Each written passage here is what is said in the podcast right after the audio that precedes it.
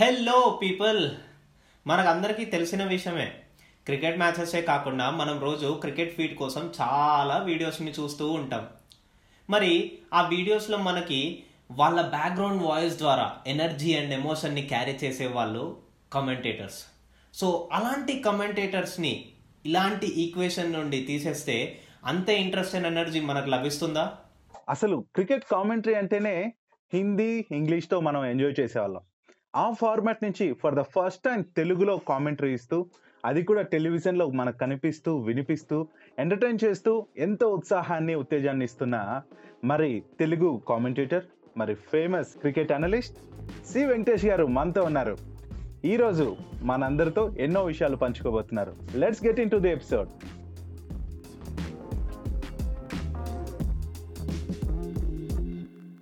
మరి ఇవాళ మనతో ఇంటర్వ్యూ అంటే ఇంటర్వ్యూ అని చెప్పకూడదు. దీన్ని ఒక చిట్ చాట్ డిస్కషన్ అని కూడా చెప్పొచ్చు. ఆ చిట్ చాట్ డిస్కషన్కి మనతో పాటు ఉన్నారు cricket analyst and famous commentator మన C Venkatesh garu. Hello Venkatesh garu. Hi Murali hi. Abhilash hi sir and మీరు మాతో ఇలా డిస్కషన్లో కూర్చోవడం మాకు చాలా హ్యాపీగా ఉంది. అంటే నేను చాలా భయపడ్డా కూడా నిన్న రాత్రంతా. అరే రేపు అంత ఎక్స్పీరియన్స్డ్ పర్సన్తో నేను డి- డిస్కషన్లో కూర్చోవాలి. నాకు అంత ఎక్స్పీరియన్స్ లేదు అంత ఏజ్ కూడా లేదు. ఎక్స్పీరియన్స్ ఏజ్ అన్ని వస్తాయి. యా ఏజ్తో పాటు ఎక్స్పీరియన్స్ వస్తుంది ఎక్స్పీరియన్స్తో పాటు కూడా వస్తుంది.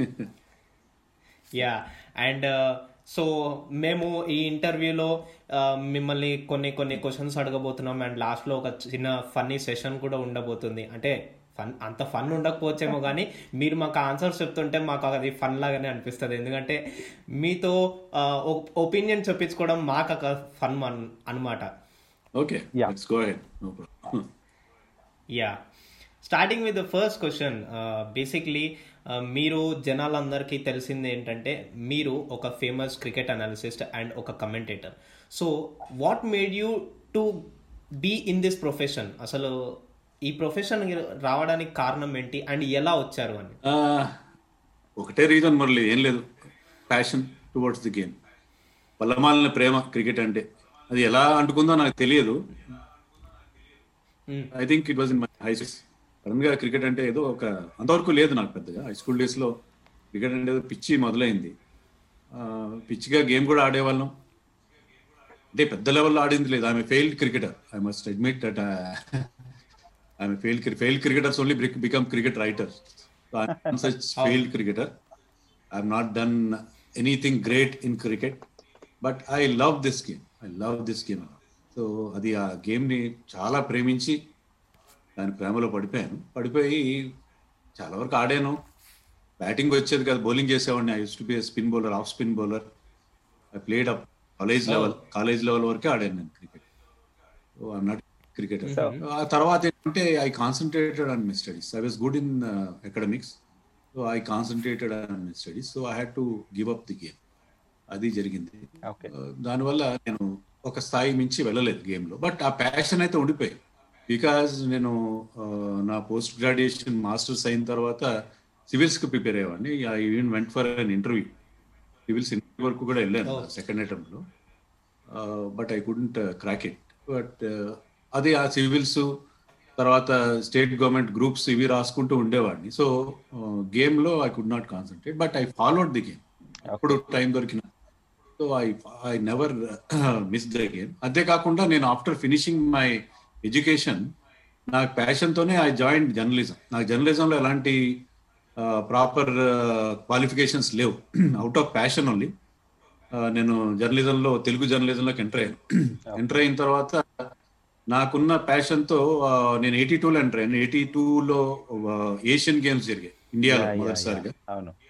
ఎయిటీ టూ ఏషియన్ గేమ్స్లో నా ఇంట్రెస్ట్ కనిపిస్తే నేను youngster rookie just join as a trainee sub editor కానీ I was made to in charge of the sports desk Asian games handle చేశాను eighty three world cup handle so ఇది ఉండేది తర్వాత ఎప్పుడైతే ఉదయం డైలీ వచ్చిందో ఉదయం డైలీలో వచ్చే వరకు తెలుగులో ఇది ఉండేది కాదు. స్పోర్ట్స్ పేజ్ అనేది ఉండేది కాదు. ఓకే.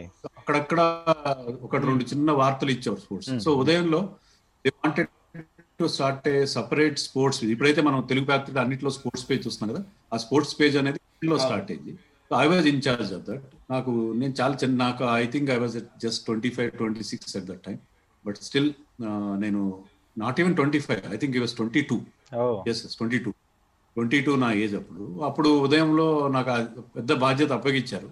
అయితే అప్పుడు నేను ఐ వాజ్ బ్యాచులర్ సో రాత్రి దాని మీద చేసేవాడిని. నాకు మంచి నేమ్ వచ్చింది. అంటే ఫస్ట్ స్పోర్ట్స్ జర్నలిస్ట్ అని నేను చెప్పుకోను కానీ నా ముందు కూడా కొంతమంది స్పోర్ట్స్ జర్నలిస్టులు ఉన్నారు తెలుగులో.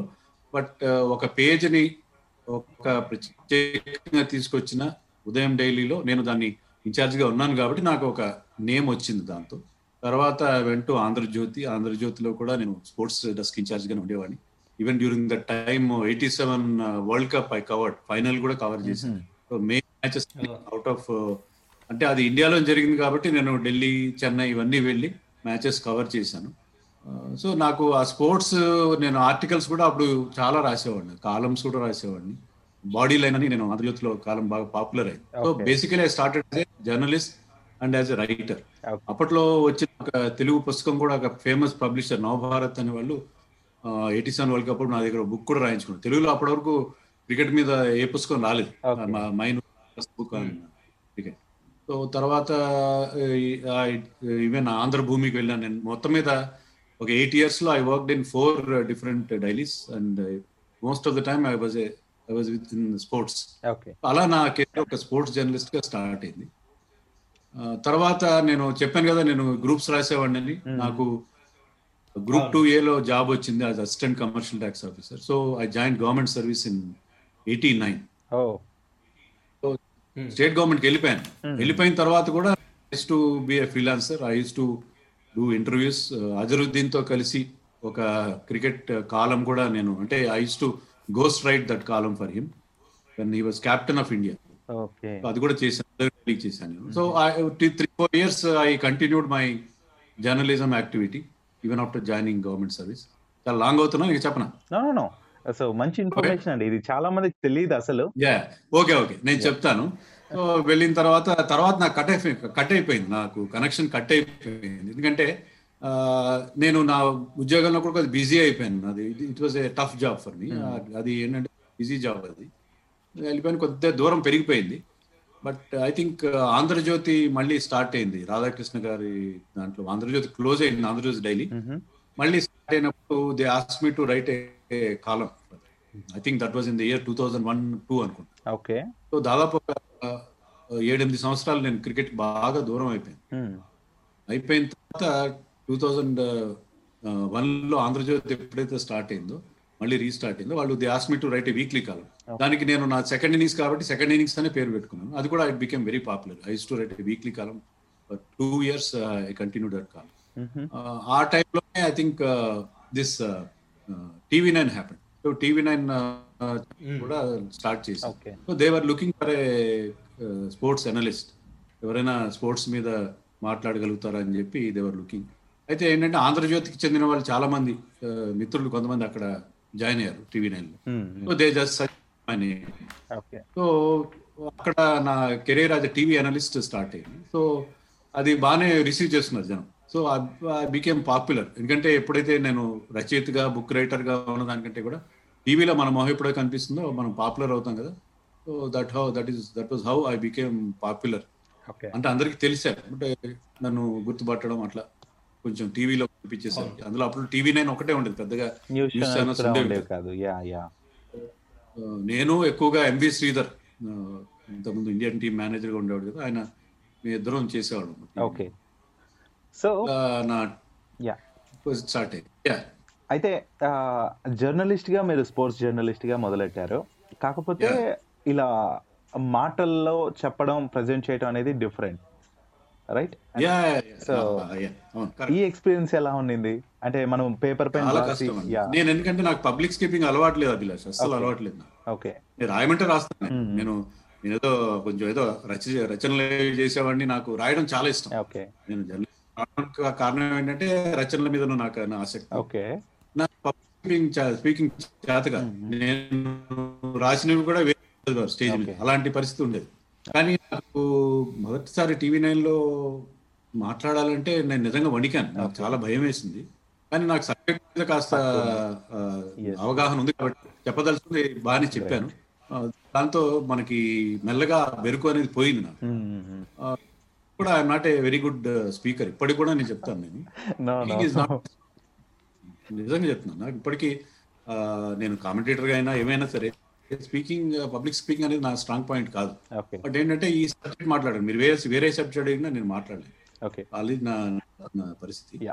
సో అది టీవీలో అలా పాపులర్ అయ్యాము. అయిన తర్వాత నేను కొన్ని పుస్తకాలు కూడా రాశాను. బిట్స్ అండ్ పీసెస్లో అనెక్డోట్స్ మీద రాశాను. తర్వాత ఆ, సచిన్ మీద ఒక సచ్ సచి హండ్రెడ్ అని పుస్తకం ఈ వేశాను. తర్వాత ఒక పబ్లిషింగ్ హౌస్ వాళ్ళు C K Naidu India's yes, first. Test అవును. తెలుగు. అతని మీద ఒక బయోగ్రఫీ. రాయమని.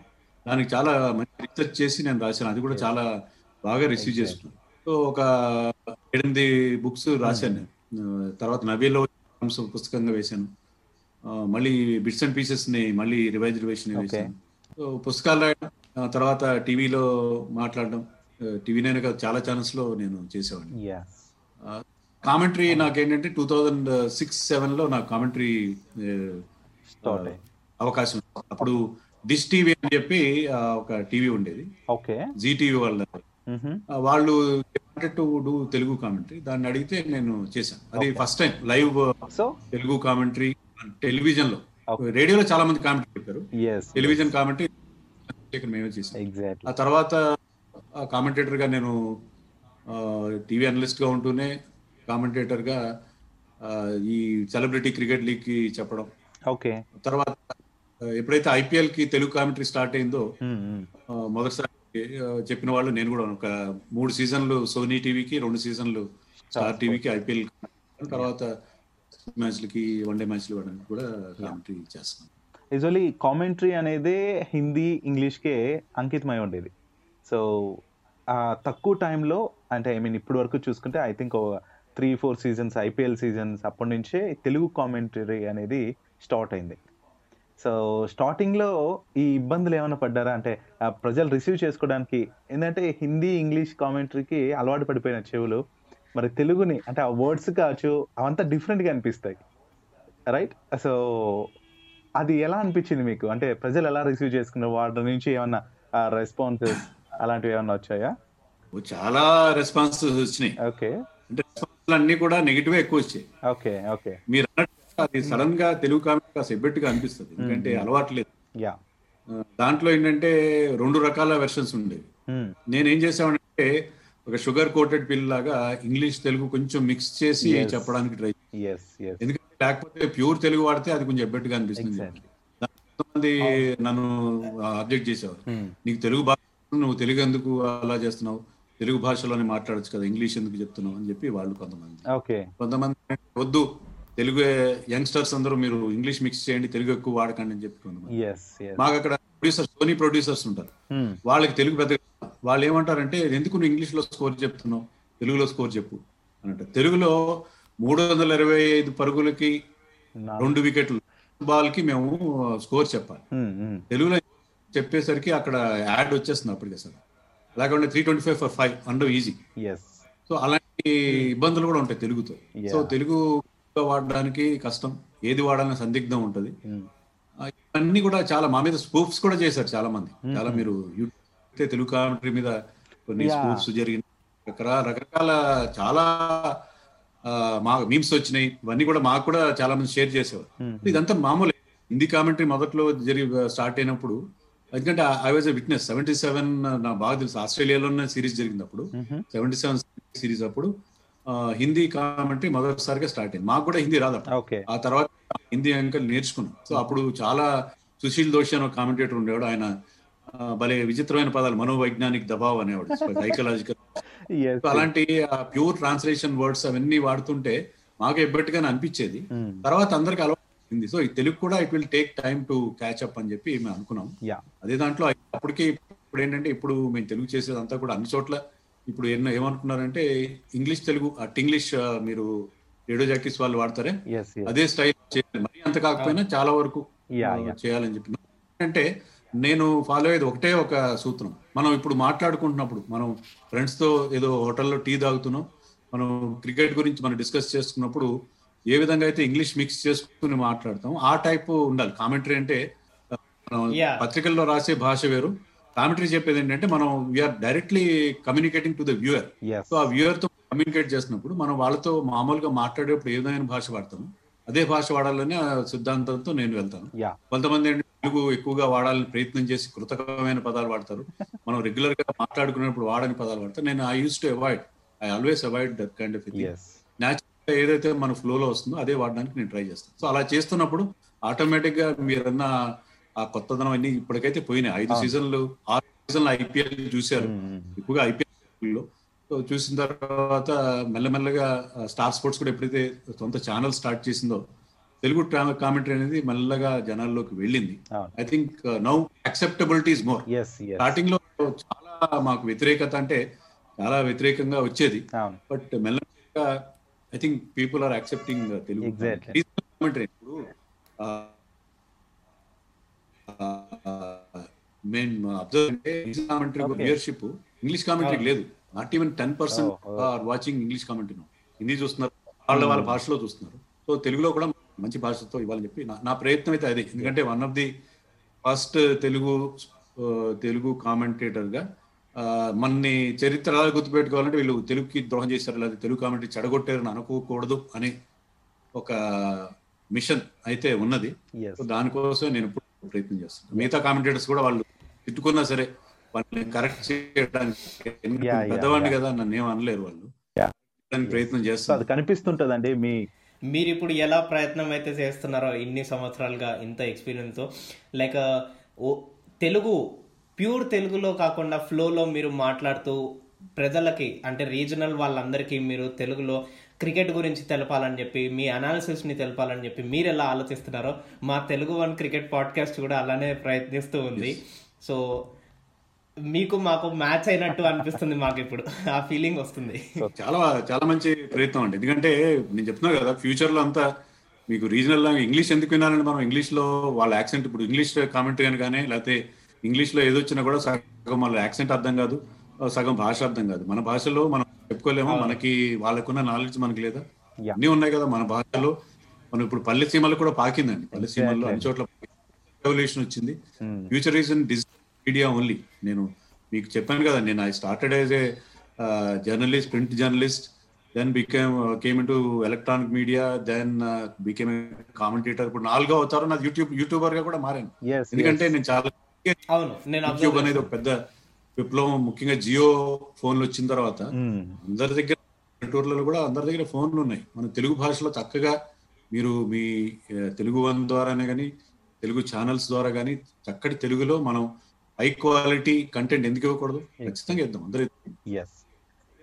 ప్రయత్నం చేయాలి. అండ్ ఈవెన్ అండ్ వెంకటేష్ గారు మీరు ఇందాక అన్నారు లైక్ స్టార్ స్పోర్ట్స్తో నా అనుభవం కూడా పెరిగింది అని చెప్పి. సో ఆ జర్నీ ఎలా ఉండేదో కొంచెం వివరించండి. అంటే ముందుగా సోనీకి చేసామండి మేము త్రీ ఇయర్స్ సోనీ వాళ్ళకి సపరేట్ ఛానల్ లేదు. వాళ్ళు తెలుగు లాంగ్వేజ్ ఆప్షన్తో అలా ఇచ్చేవారు. తర్వాత స్టార్ స్పోర్ట్స్ స్టార్ట్ అయినప్పుడు వాళ్ళు వాళ్ళకి కూడా నేను మొదటి నుంచి చేస్తున్నాను నేను. తర్వాత స్టార్ స్పోర్ట్స్ వాళ్ళు ఐపీఎల్ చేశారు. తర్వాత ఛానల్ లాంచ్ అయింది. ఐ థింక్ రెండేళ్ళ క్రితం అనుకుంటా టూ థౌజండ్ ఎయిటీన్ ఎండింగ్లో లాంచ్ అయింది వాళ్ళు ఛానల్ లాంచ్ అయింది. నేను అప్పటికే నా ఉద్యోగం నుంచి కూడా రిటైర్ అయిపోయాను టూ థౌజండ్ ఎయిటీన్ జూన్లో రిటైర్ అయినా I was free so they took full services of mind so అప్పటి నుంచి నేను స్టార్ స్పోర్ట్స్లో రెగ్యులర్గా కామెంటరీ చేయడం చేశాను నేను. Uh, నేను అంతకుముందు కబడ్డీ కూడా చేశాను. ప్రో కబడ్డీ కూడా. ఒక సీజన్ చేసిన తర్వాత నాకు లీవ్ ప్రాబ్లం వచ్చింది. ఎందుకంటే నేను రకరకాల కామెంటరీలు చేస్తూ దాదాపు ఆరు నెలలు నేను నా ఉద్యోగం వదిలేసుకుని చాలా సీనియర్ పొజిషన్లో ఉన్నాను నేను మా. డిపార్ట్మెంట్లో. సో నాకు లీవ్ ప్రాబ్లం వచ్చి I could not continue as a pro kabaddi commentator ఒక సీజన్ చేశాను నాకు మంచి రెస్పాన్స్ వచ్చింది. వాజ్ హ్యాపీ బట్ నాకు మా కమిషనర్ లీవ్ ఇవ్వలేదు. నువ్వు ఆరు నెలలు వెళ్ళిపోతే ఎట్లా? ఆరు నెలలు ఉద్యోగం చేస్తానంటే ఎట్లా అని చెప్పి. సో కూడా నేను సమో I manage to balance my job as well as. My passion but eighteen తర్వాత ఎప్పుడైతే స్టార్ స్పోర్ట్స్ స్టార్ట్ అయిందో స్టార్ స్పోర్ట్స్లో I done lot of commentary for test matches test మ్యాచ్కి మొదటి కామెంటరీ కూడా నేనే చేశానని చెప్పి ఒక సంతోషం ఉంటుంది. ఆఫ్ఘనిస్తాన్తో మనం ఆడిన టెస్ట్ మ్యాచ్ బెంగళూరులో జరిగిన టెస్ట్ మ్యాచ్కి కామెంటరీ. తెలుగులో మొదటిసారిగా commentary happened so I was there and అలాగే ఉమెన్స్ మ్యాచ్ మీద కూడా తెలుగులో మొదటిసారి మొట్టమొదటిసారి కామెంటరీ అయినప్పుడు కూడా I was there okay so ఆ సాటిస్ఫాక్షన్ ఉంటుంది నాకు. Uh, మొట్టమొదటి చే- చేయగలిగాం టెలి- టెలివిజన్లో ఓకే వేరు వేరు సో అయితే ఫస్ట్ మ్యాచ్ అయితే ఆఫ్ఘనిస్తాన్తో జరిగిన మ్యాచ్ తోనే మీరు ఎంట్రీ ఇచ్చారు తెలుగు దాంతోనే తెలుగులో టెస్ట్ మ్యాచ్ల కామెంటరీ స్టార్ట్ అయింది. రేడియో కామెంటరీ జరిగేది. ఎక్కువగా వైజాగ్ నుంచి జరిగింది. మల్లా శ్రీనివాస్ అని ఒక ఆయన ఆయన దాదాపు పాతికేళ్ళు కామెంటరీ చెప్పి చనిపోయారు పాపం. ఓకే. ఆయన వైజాగ్ నుంచి పాతికేళ్ళ పాటు ఆయన రంజీ మ్యాచ్ల పాటుకి ఏకదాటిగా కామెంటరీ. చెప్పారు. ఆయన కూడా occasion to do commentary sadly away yeah బాగుందండి. నిజంగా మీ జర్నీ ఎలా స్టార్ట్ అయింది? అండ్ ఎలా ఫస్ట్ మ్యాచ్ ఎక్కడ మొదలైంది? అన్ని కూడా చెప్పారు. చాలా బాగుంది. బట్ ఇప్పుడు డీప్గా వెళ్తే చాలా క్వశ్చన్స్ ఉన్నాయి మా మురళి అండ్ నేను తీసుకొచ్చాం. సో ఇవి యూజువల్లీ ప్రేక్షకుల సైడ్ నుంచి కూడా మేము తీసుకొచ్చినట్టే. సో మాకున్న డౌట్స్ అండ్ ఈవెన్ మీరు ఏదైతే యూట్యూబ్లో మీరు చేస్తున్న ప్రజెంటేషన్స్ నిజంగా ఆసం సో దాని నుంచి ఎంతో ఇన్ఫర్మేషన్ క్రికెట్ గురించి మేము తెలుసుకుంటున్నాం. ఈవెన్ మురళి అండ్ నేను కూడా ఫాలో అవుతూ ఉంటాం. అండ్ వాటిని మా పోడ్కాస్ట్లో కూడా మేము. చెప్పుకోవడానికి ఎంతో హెల్ప్ అవుతున్నాయి. బికాజ్ మీరు లెజెండ్ మాకు చెప్పాలంటే. So thank you for that but నాకేం చెప్పి నాకు ఆ ప్యాషన్ నేను బోల్డని పుస్తకాలు నా దగ్గర బహుశా క్రికెట్ మీద బోల్డన్ని బుక్స్ ఉన్నాయి. బుక్స్ అవే నా సోర్స్. సో. అవి చదువుతూ ఉంటాను వేరే వేరే సాహిత్యం చదవను. ఓన్లీ క్రికెట్ పుస్తకాలు చదువుతాను నేను. నాకు ఇంట్రెస్ట్ కూడా. అప్పుడప్పుడు మ్యూజిక్ వింటాను తప్ప నాకు వేరే అంటే కొంచెం స్విచ్ ఆఫ్ అవ్వాలి కదా దానికోసం మ్యూజిక్ వింటాను సినిమాలు చూస్తాను. ఓకే బట్ ఫస్ట్ టైం నేను చ- నా రీడింగ్ అంతా క్రికెట్ బేస్డ్ ఉంటుంది. ఎస్ నర ఫాలో అయ్యేవాడిని ఇప్పుడు మానేశాను. ఆల్మోస్ట్ కాన్సన్ట్రేటింగ్ మోస్ట్ ఓకే బాగుందండి. అయితే క్రికెట్ సో ఇది నరనరాన ఉండిపోయింది మీకు. మీ మాటలోనే తెలుస్తోంది. ఎంతగా మీరు దానికోసం తాపత్రయపడ్డారు అనేసి అయితే ప్రజెంట్ చూసుకుంటే మరి క్రికెట్లో మీరు మీ చిన్నప్పటి నుంచి ఎంతో మందిని చూసుంటారు అండ్ ఎంతో క్రికెట్ గురించి అనాలిసిస్ చేశారు కదా. అసలు క్రికెట్లో పరిణామం చేంజెస్ అనేవి చాలా వచ్చాయి. మా జనరేషన్లో మేము చూస్తే వన్ డేస్ వరకు ఉండేది. అట్లాంటిది ఇప్పుడు ట్వంటీ ట్వంటీ తర్వాత టెన్ టెన్ ఓవర్స్ కూడా వచ్చాయి. అంటే మన ఇక్కడ స్టార్ట్ కాకపోయినప్పటికీ ఓవరాల్గా చూసుకుంటే ఇలా ఆడుతున్నారు. ఈ చేంజెస్ అనేవి ఎలా ఉండేది? ఎలా జరిగాయి? సో బేసిక్గా చెప్తారా? గుడ్ క్వశ్చన్ అండి. నేను I seen so many changes అండి. అంటే మేము మాది ట్రాన్సిస్టర్ జనరేషన్ అంటే మేము ట్రాన్సిస్టర్ కానీ పెద్ద రేడియోలు పెట్టుకుని వినేవాళ్ళం మేము. మాకు అప్పట్లో లైవ్ టెలికాస్ట్ అనేది ఉండేది కాదు. మేమంటే పిక్చర్ మేము విజువలైజ్ చేసి కామెంటేటర్ చెప్పిన దాన్ని బట్టి ఆ గవాస్కర్ ఇలా కొట్టాడు విశ్వనాథ్ ఎంత గొప్ప స్క్వేర్ కట్ కొట్టాడు అని చెప్పి వాళ్ళని ఆరాధించేవాళ్ళం. కామెంటేటర్ ఎంత. బాగా ప్రొజెక్ట్ చేస్తాడో దాని ఆ ప్లేన్ కూడా మేము వాళ్ళకి మా ఫాలోయింగ్ కూడా ఉండేది. సో ఆ జనరేషన్ నుంచి ఎప్పుడైతే ఎయిటీ టూ నేను ఏషియన్ గేమ్స్ చెప్పాను అప్పుడు లైవ్ అనేది స్టార్ట్. అయింది. Eighty three world cup was telecast live in India. అది that that was the game change eighty three world cup ఎప్పుడైతే లైవ్గా మనందరం ఇళ్ళలో కూర్చుని డ్రాయింగ్ రూమ్లో చూసాం అప్పుడు అందరికీ టీవీలు లేవు ఉన్నంత వరకు చూశారు. చాలా మంది చూసారు ఎయిటీ త్రీ వరల్డ్ కప్ మనం గెలిచిన తర్వాత క్రికెట్లో చాలా చేంజెస్ జరిగాయి. అప్పటి వరకు ఏంటంటే కొంతమంది డై హార్డ్ ఫ్యాన్స్ ఉండేవారు మాలాంటి వాళ్ళు. ఆ, మాకు చాలా గురించి ఎవరైనా మాట్లాడుతున్నారు క్రికెట్ గురించి మాకు చాలా ప్రాణం లేచి వచ్చేది. కొద్ది మంది మాత్రమే ముఖ్యంగా హైదరాబాద్ లాంటి సిటీలు కాకుండా చిన్న పట్టణాల్లో క్రికెట్ ఫాలో అయ్యే వాళ్ళు చాలా తక్కువ మంది ఉండేవారు. ఓకే. తర్వాత ఎయిటీ త్రీ వరల్డ్ కప్ తర్వాత క్రికెట్ని ఫాలో అవ్వడం చాలా బాగా పెరిగింది. పోను పోను అయితే వన్ డే మ్యాచెస్ స్టార్ట్ అయినాయో వరల్డ్ కప్స్ జరిగినాయో కలర్ క్లోదింగ్ వచ్చిందో దాంతో ఫాలోయింగ్ విపరీతంగా పెరిగిపోయింది. అంటే cricket has become more of an entertainment. అప్పటి అంటే ఆ ఫ్యాన్స్ జెన్యున్ క్రికెట్ లవర్స్ వాళ్ళు. వాళ్ళు Hmm. క్రికెట్ని వాళ్ళు ప్రత్యక్షంగా చూడకపోయినా పొద్దున్నే మూడు గంటలకి అలారం పెట్టుకుని లేచి న్యూజిలాండ్ మ్యాచ్లో కామెంటరీ వినేవాళ్ళు. ఆ టైప్ కమిట్మెంట్ ఇప్పుడు ఉందని నేను అనుకోను. But these people are more of more view it as an entertainment ఒక కాలక్షేపం లాగా భావిస్తారు బట్ వీళ్ళలో కూడా చాలా ప్యాషనెట్ ఫాలోయర్స్ ఉన్నారు. బట్ మోస్ట్ ఆఫ్ ఆర్ ఈ వీళ్ళ దాంట్లో కొంత డిఫరెన్స్ ఉంది. బట్ గేమ్ అనేది నర నరాల్లో జీర్ణించిపోయింది. మొదటి నుంచి కూడా క్రికెట్ మనకు ఫాలోయింగ్ ఉంది. బట్ అది కొద్ది మంది ఉండేది. ఇప్పుడు ఏంటంటే అది almost I think eighty percent of Indians follow even women cricket కూడా ఆదరణ పెరగడానికి అది ఎంతగానో హెల్ప్ అవుతుంది. బికాజ్ ఉమెన్ అంటేనే. క్రికెట్కి దూరం ఉండేవారు. అలాంటిది స్పోర్ట్స్లో మిగతా స్పోర్ట్స్లో కూడా దూరం ఉండేవాళ్ళు. సో ఆ వరల్డ్ కప్పే దీనికి కూడా బేసిక్ అయిందేమో ఐ మీన్ బేస్ అయిందేమో ఉమెన్స్ కూడా క్రికెట్ వైపు రావడం ఆకర్షించడం అలాంటిది. సో ఈవెన్ మెన్ క్రికెట్తో పోల్చుకుంటే ఉమెన్ క్రికెట్లో కూడా ఇంకా చాలా చేంజెస్ రావాలేమో అనిపిస్తూ ఉంటుంది నాకు. సో హోప్ఫుల్లీ అది కూడా జరగాలి అతి త్వరలో. అండ్ uh, ఆ చేంజెస్ కనిపిస్తున్నాయి వాళ్ళకు కూడా ఎక్కువ సిరీజెస్ జరగటం అన్నీ కూడా జరగటం. ఈవెన్ ప్రేక్షకుల నుంచి కూడా ఆదరణ పెరుగుతోంది. సో ఆ విధంగా జరగాలి. అండ్ మీరిచ్చే ఈ కామెంటరీ అనేది ఎంతో మందికి క్రికెట్ గురించి ఇంకా అంటే తెలియని వర్డ్స్ కూడా. ఇంగ్లీష్లో కానీ హిందీలో కానీ చెప్తే అది ఇదా అనేసి లాంగ్వేజ్ పైన ఇది లేని వాళ్ళకి అర్థం కాదు. బట్ మీ ద్వారా అది చాలా మందికి రీచ్ అవుతుంది. అది నేను పర్సనల్గా నాకు కూడా తెలుస్తుంటది కాబట్టి నేను కూడా కొన్ని తెలుసుకుంటాను చెప్పగలను. అండ్ ఇంక ఇలా చూస్తే అండి లైక్ క్రికెట్లో వన్ డే క్రికెట్ అనేది స్టార్ట్ అయింది అనే వర్డ్స్ మీరు చెప్పారు ఇప్పుడు.